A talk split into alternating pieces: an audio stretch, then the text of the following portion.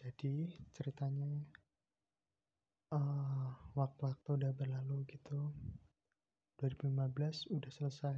Ya belum selesai, cuman masuk ke tahun ajaran baru dan itu gue kelas 8. Oke, sebelum kelas 8 kan ada liburan ya. Liburan akhir semester. Ya. Ya karena ada liburan gitu, gue biasa kan pergi ke kota dan di situ gue agak merasa aneh gitu. Waktu beberapa hari nggak chattingan sama si bilang nggak tahu kenapa ternyata dia tukeran foto profil gitu sama temennya. Dan gue di situ benar-benar kaget. Ah dia tuker-tuker profil sama orang lain.